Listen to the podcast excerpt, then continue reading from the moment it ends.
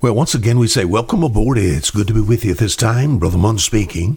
A program here called A Fisherman's Five Minute Look at the Book. Today, the book of John, John chapter 3. Yesterday, with the book of Psalm, Psalm chapter 14. And this week, we've been talking about, oh, I thought our theme is just the Lord. Just the Lord. I'm glad I can say, the Lord is my Lord. I'm glad you say sort of what David, the Lord is my shepherd. What about the Lord? Yesterday, we read in Psalm chapter 14, there was a time where the Lord looked down. The Lord looked down upon the children of men.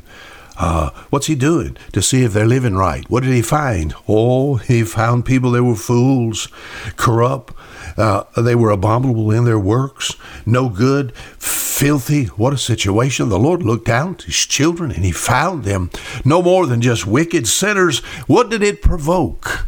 In the book of John, John chapter 3, as God looked down, it provoked him to, to do something. John chapter 3, verse 13.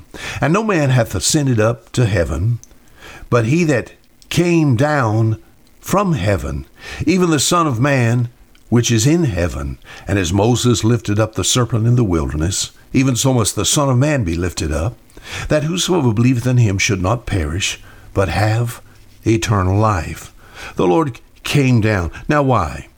Man in his sinful state, uh, foolish, corrupt, once again. It says, abominable in works. There's none that doeth good. They're filthy. They've all gone astray. Is there any help? Can man help himself? The answer to that is no. In the book of Ephesians, Ephesians chapter 2, man is identified as being just dead in trespasses and sin. And as far as deadness is concerned, it just provokes the thought that there is no hope for man.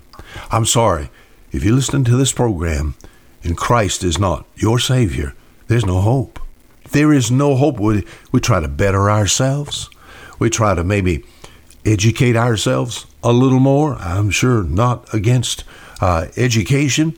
You know, any way that you can better yourself, even try to do this religiously, there's no help. All right? The Lord looked down from heaven. All men are sinners. What did provoke him to do? To come down. And as he came down, uh, what happened? All right? Man, he had no hope. So it's going to take some divine intervention for him to have some help. So God was going to have to come visit this planet.